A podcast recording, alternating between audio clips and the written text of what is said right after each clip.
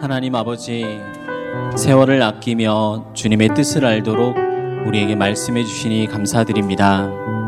성령의 충만함을 통해 하나님의 영광을 위해 살아가게 하옵소서 예수님의 이름으로 기도드립니다. 아멘.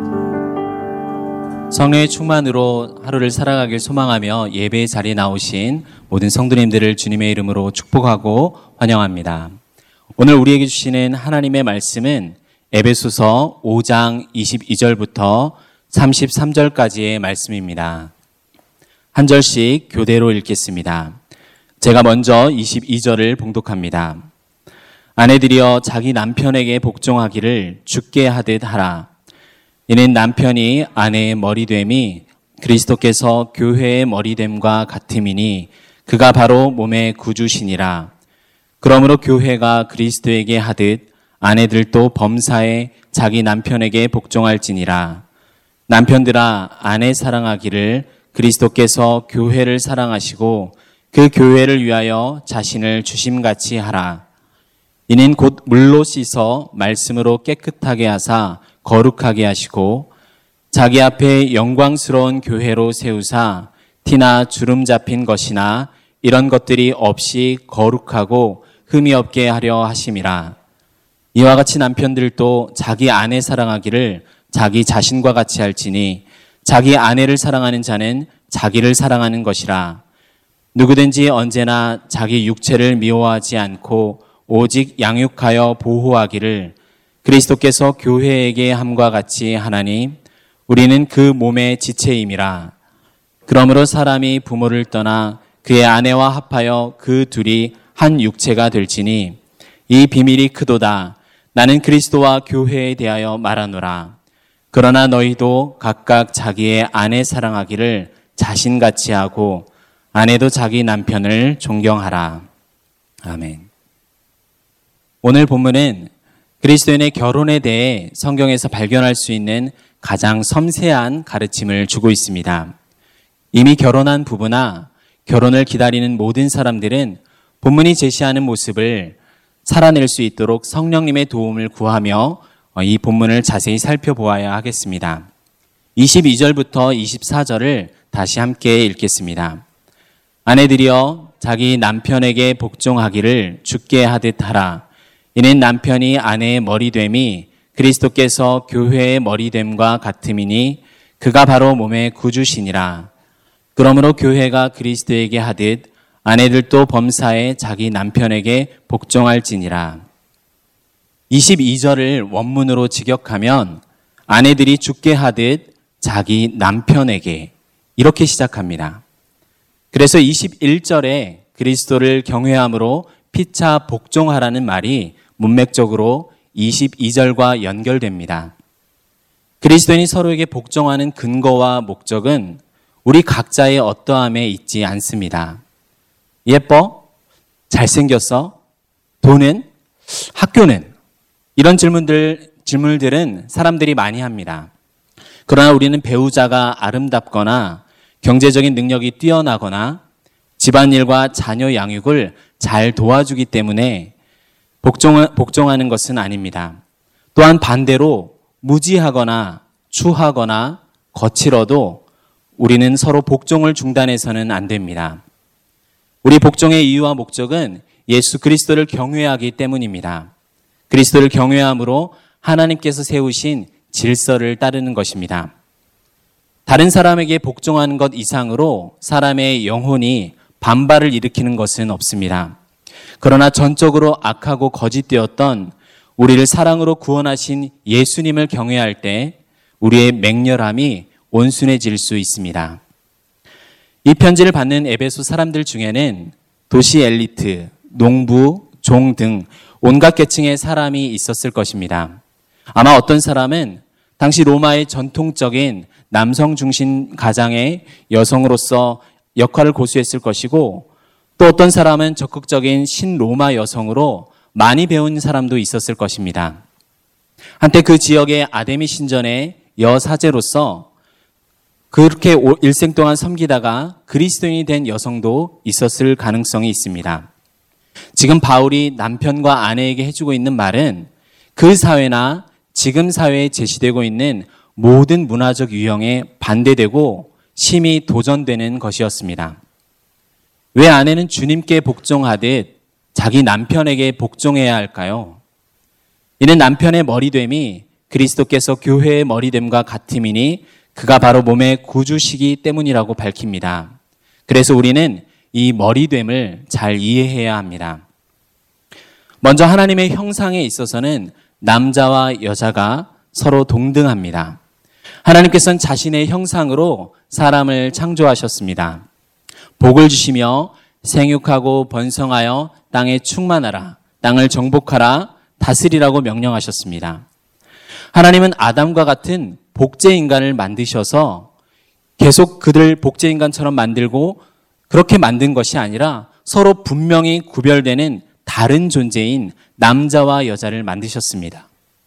단 하나의 형상, 단 하나의 인간만을 원하신 것이 아니라 수많은 인간과 거대한 인간 공동체를 이루기 위해서 남자와 여자로 구별된 사람을 만드셨습니다. 처음 사람인 아담을 만드시고 하나님께서는 그를 에덴 동산에 두셨습니다. 함께 창세기 2장 18절을 읽어보겠습니다. 여호와 하나님이 이르시되 사람이 혼자 사는 것이 좋지 아니하니 내가 그를 위하여 돕는 배필을 지으리라 하시니라. 번역이 썩 명확하다고는 할 수는 없습니다만 배필이라는 말은 필적할 만한이라는 형용사 의미로 번역하는 것이 좋을 것입니다. 아담의 탁월함과 동일한 아담 앞에 필적할 만한 존재인데 그를 위하여 여자가 지어졌습니다.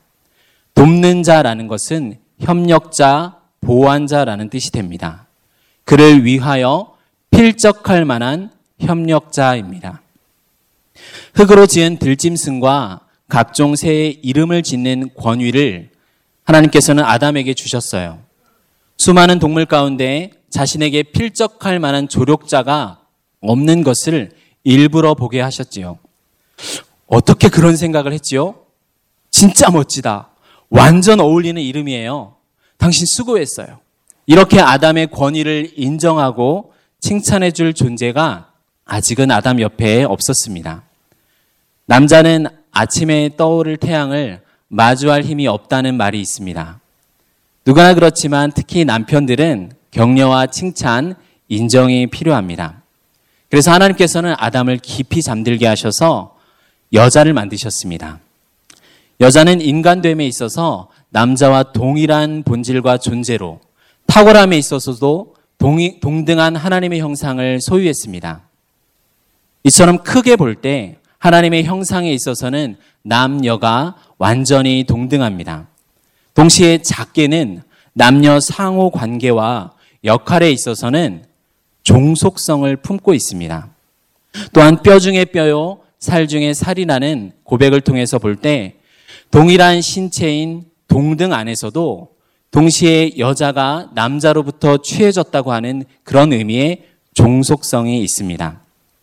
우리는 이 남녀 관계에 거시적인 동등성과 미시적인 종속성의 신비한 원형을 삼위일체 하나님께 발견할 수 있습니다. 삼위일체 하나님의 신적 본질은 그 능력과 신성과 영광이 서로 동등하지만 사역을 포함한 나타내는 존재 방식은 성자는 성부에게서 영원히 발생하시고 성부께 복종, 종속하십니다.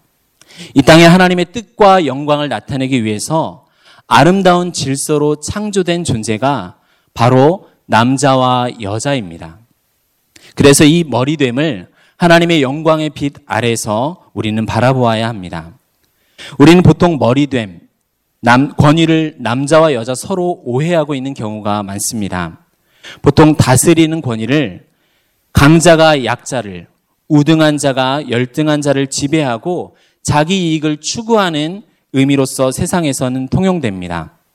그러나 성경이 말하고 있는 진정한 권위, 다스림은 이와는 전혀 다릅니다. 하나님의 통치는 축복하는 다스림이며 자신을 내어주는 섬김의 머리됨입니다. 자기 희생과 자기 부인의 리더십입니다. 이러한 머리됨이기 때문에 아내는 그리스도를 경외함으로 남편에게 복종하는 것입니다. 그리스도께서 교회의 머리가 되십니다. 교회는 그리스도 예수의 뜻을 드러내고 명령에 순종하는 몸입니다. 머리가 없으면 누구의 몸인지 알 수는 없겠지요. 교회의 존재와 정체성은 머리이신 그리스도에게 순종할 때 확보됩니다. 즉, 아내도 머리인 남편의 뜻을 따르고 순종해야 자신의 존재감과 정체성을 확보할 수 있습니다. 남편에 대한 아내의 복종이 하나, 하나님의 뜻이라면 남편의 뜻과 판단과 섬김은 어떠한 수준까지 요청되는 걸까요? 그리스도의, 그리스도의 장성한 분량에 이를 수준의 요청과 책임감을 남편은 가져야 합니다. 또한 아직 결혼하지 않은 분들은 더욱 주의해야 합니다. 평생의 반려자로서 남편을 선택할 때 돈, 직업, 외모가 아닌 예수 그리스도를 전 인격 적으로 닮은 됨됨이의 사람이어야 일생을 그 남편의 보호와 가정을 이끄는 그 방향에 복종으로 도울 수 있습니다. 바울은 이제 본문이 끝날 때까지 남편의 책임과 역할에 초점을 맞춥니다. 비율적으로 볼 때는 아내에게 아내보다 남편에게 훨씬 더 많은 훈계와 교훈을 주고 있습니다. 25절부터 27절까지 함께 읽겠습니다. 남편들아 아내 사랑하기를 그리스도께서 교회를 사랑하시고 그 교회를 위하여 자신을 주심 같이 하라. 이는 곧 물로 씻어 말씀으로 깨끗하게 하사 거룩하게 하시고 자기 앞에 영광스러운 교회로 세우사 티나 주름 잡힌 것이나 이런 것들이 없이 거룩하고 흠이 없게 하려 하심이라. 보통 가정을 대상으로 당신은 누구를 위하여 죽을 수 있나요? 라고 물어보면 90% 이상의 아내들은 자식을 위해 죽을 수 있다고 대답합니다. 남편들은 어떨까요? 70% 이상은 아내를 위해 죽을 수 있다고 대답합니다. 의외의 답변이라는 눈빛이 가득한데요. 남편이 자기 아내에게 보여줘야 하는 사랑의 높은 기준은 그리스도이십니다. 아내가 남편의 사랑을 얻기 위한 조건은 성경에 나오지는 않습니다. 아내가 얼마나 나를 존중하고 친절히 대하는지, 요리를 잘하는지, 예쁜지와 상관없이 전적으로 사랑은 남편의 책임입니다. 교회가 가장 사랑스럽지 않고 보기 흉할 때조차 그리스도께서는 교회를 무조건적으로 사랑하셨습니다. 이 사실이 그리스도가 남편에게 기대하시는 사랑입니다. 무조건적인 사랑입니다. 주님께서 교회를 위해 자신을 주신 목적은 거룩하게 하기 위해서입니다. 이 말을 반대로 하면 거룩하지 않은 상태, 죄의 상태에 교회가 있었다는 말입니다. 그리스도께서는 교회의 죄와 타락과 오염을 제거하기 위해서 자신을 희생하셨습니다. 죄의 책임을 자신이 대신 짊어지신 것입니다. 마찬가지로 남편도 자신의 생명을 주는 사랑을 아내에게 실천해야 합니다. 이 시대의 문화가 담아낼 수 없는 하나님의 뜻입니다. 남편의 사랑과 아내의 복종, 이 모든 것이 자발적이며 하나님께 근거를 둔 것이기 때문에 서로에게 요구할 권한과 자격은 없습니다. 그래서 우리 모두는 주님께서 보이신 본을 따라야 합니다. 맑은 물로 깨끗하게 하는 것처럼 십자가에서 흘리신 그리스도의 피로 교회는 신부로서 거룩해질 수 있었습니다. 또한 복음의 선포인 진리의 말씀을 통해서 계속 깨끗이 씻어 거룩하고 흠이 없게 하셔서 마침내 영광스러운 존재로 교회를 세우실 것입니다. 28절부터 38절까지 함께 읽겠습니다. 이와 같이 남편들도 자기 아내 사랑하기를 자기 자신과 같이 할지니 자기 아내를 사랑하는 자는 자기를 사랑하는 것이라. 누구든지 언제나 자기 육체를 미워하지 않고 오직 양육하여 보호하기를 그리스도께서 교회에게 함과 같이 하나니 우리는 그 몸의 지체임이라.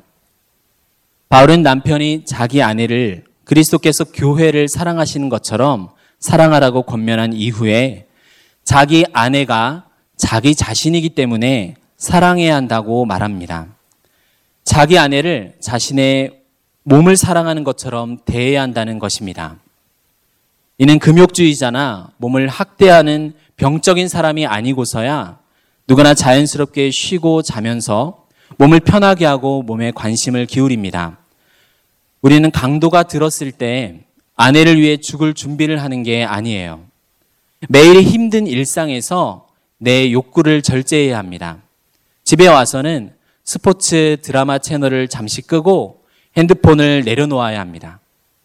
아내와 시간을 보내며 아내가 귀한 존재임을 느낄 수 있도록 해야 합니다. 그리스도께서 자신의 몸을 돌보듯이 한 몸인 자기 아내를 남편들은 온유하게 돌보아야 합니다. 31절부터 33절까지 함께 읽겠습니다. 그러므로 사람이 부모를 떠나 그의 아내와 합하여 그 둘이 한 육체가 될지니 이 비밀이 크도다. 나는 그리스도와 교회에 대하여 말하노라. 그러나 너희도 각각 자기의 아내 사랑하기를 자신같이 하고 아내도 자기 남편을 존경하라.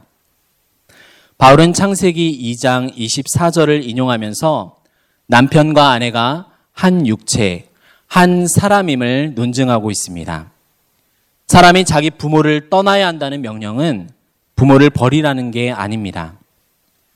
사, 자기 부모에 대한 충성은 잠시 내려놓고 1차적인 충성을 나의 배우자에게 돌려야 한다는 말입니다. 정서적, 육체적, 영적인 전 인격을 포괄하는 가깝고 친밀한 연합이 부부에게 있기 때문입니다. 그래서 우리는 서로 격려와 칭찬을 해줘야 합니다. 오늘 남편에게 아내들께서는 수고했어요. 정말 훌륭하네요. 어떻게 그런 생각을 했어요? 이렇게 말해보길 권면드립니다.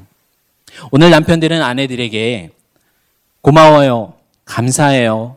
사랑해요. 정말 예쁘다. 이렇게 표현해 보시길 권면드립니다. 그리고 나의 한 몸인 배우자를 위해서 하루에 단 1분만이라도 기도를 해보시길 소망합니다. 놀랍게도 바울은 하나님께서 교회가 그리스도의 몸인 사실을 드러내기 위해서 결혼을 제정하셨다고 말하고 있습니다. 그리스도 안에서 새롭게 창조된 신부인 교회와의 연합이 남편과 아내가 한 육체로 연합되어 있는 이 창조의 질서 안에 담긴 비밀이라고 말합니다. 그리스도의 신부인 교회가 성경의 첫 신부인 하와에게 비유되고 있다는 사실은 매우 놀랍습니다. 신비하고도 깊은 잠에 빠진 아담의 옆구리에서 갈빗대를 취해서 여자를 만드시고 남편과 한 몸이 되게 하셨습니다. 예수님께서는 골고다, 해골의 언덕에서 죄를 향한 하나님의 공의의 공의에 옆구리를 찔리셨습니다. 사망의 깊은 잠에 주께서 빠지셨을 때 그 찔린 옆구리에서 자신의 백성을 사기 위한 피와 정결하게 하기 위한 물이 흘러나와서 신부인 교회를 빚으셨습니다. 하나님께서는 이처럼 자신의 영광을 드러낼 존재로 사람을 남자와 여자로 창조하셨습니다. 그리스도의 사랑과 희생과 섬김을 드러내기 위해서 남자를, 교회의 사랑과 복종을 드러내기 위해서 여자를 만드셨습니다.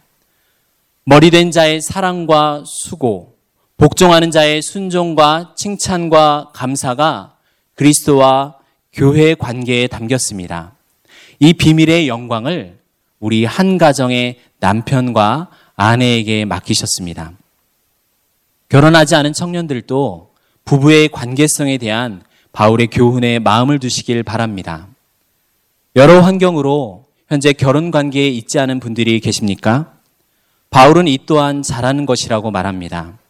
대신 자매들은 우리의 참 신랑이신 그리스도 예수만을 존경하고 복종하는 이 아내의 삶을 사시길 바랍니다. 형제들은 목숨을 다하여 자신의 백성에게 모든 기쁨을 주시는 남편의 삶을 사시길 바랍니다. 우리 모두 연약하고 불완전하다는 것을 주께서 알고 계십니다. 죄악이 우리 삶에 지속적으로 영향을 미치지만 사탄에게 틈을 주어서는 안 됩니다. 피차 복종하는 것이 성령의 충만을 받는 중요한 수단 중 하나입니다. 인간의 사랑은 그 사랑의 대상에 의해서 만들어집니다. 그러나 하나님의 사랑은 그, 그 사랑의 대상을 찾지 않고, 않고 창조해 내시는 사랑입니다. 이 하나님의 사랑이 그리스도를 경외함으로 피차 복종하길 소망하는 새로운 교회 성도님들에게 가득하시길 축원하겠습니다. 기도하시겠습니다. 하나님 아버지, 우리를 사랑하여 자신을 내어 주신 그리스도의 머리됨을 남편에게 생명을 다해 하나님의 뜻을 순종하는 복종됨을 아내에게 각각 그 영광으로 창조하신 하나님의 지혜와 사랑에 감사를 드립니다. 우리가 그리스도를 경외함으로 피차 복종할 때 성령의 충만함을 허락해 주시옵소서. 하나님의 창조적 사랑이 우리 새로운 교회 성도님들 모든 가정 위에 부어지게 하셔서 진리 안에서 하나 된 한 몸이 되어 아버지께 영광 돌리게 하시옵소서. 예수님의 이름으로 기도드립니다. 아멘.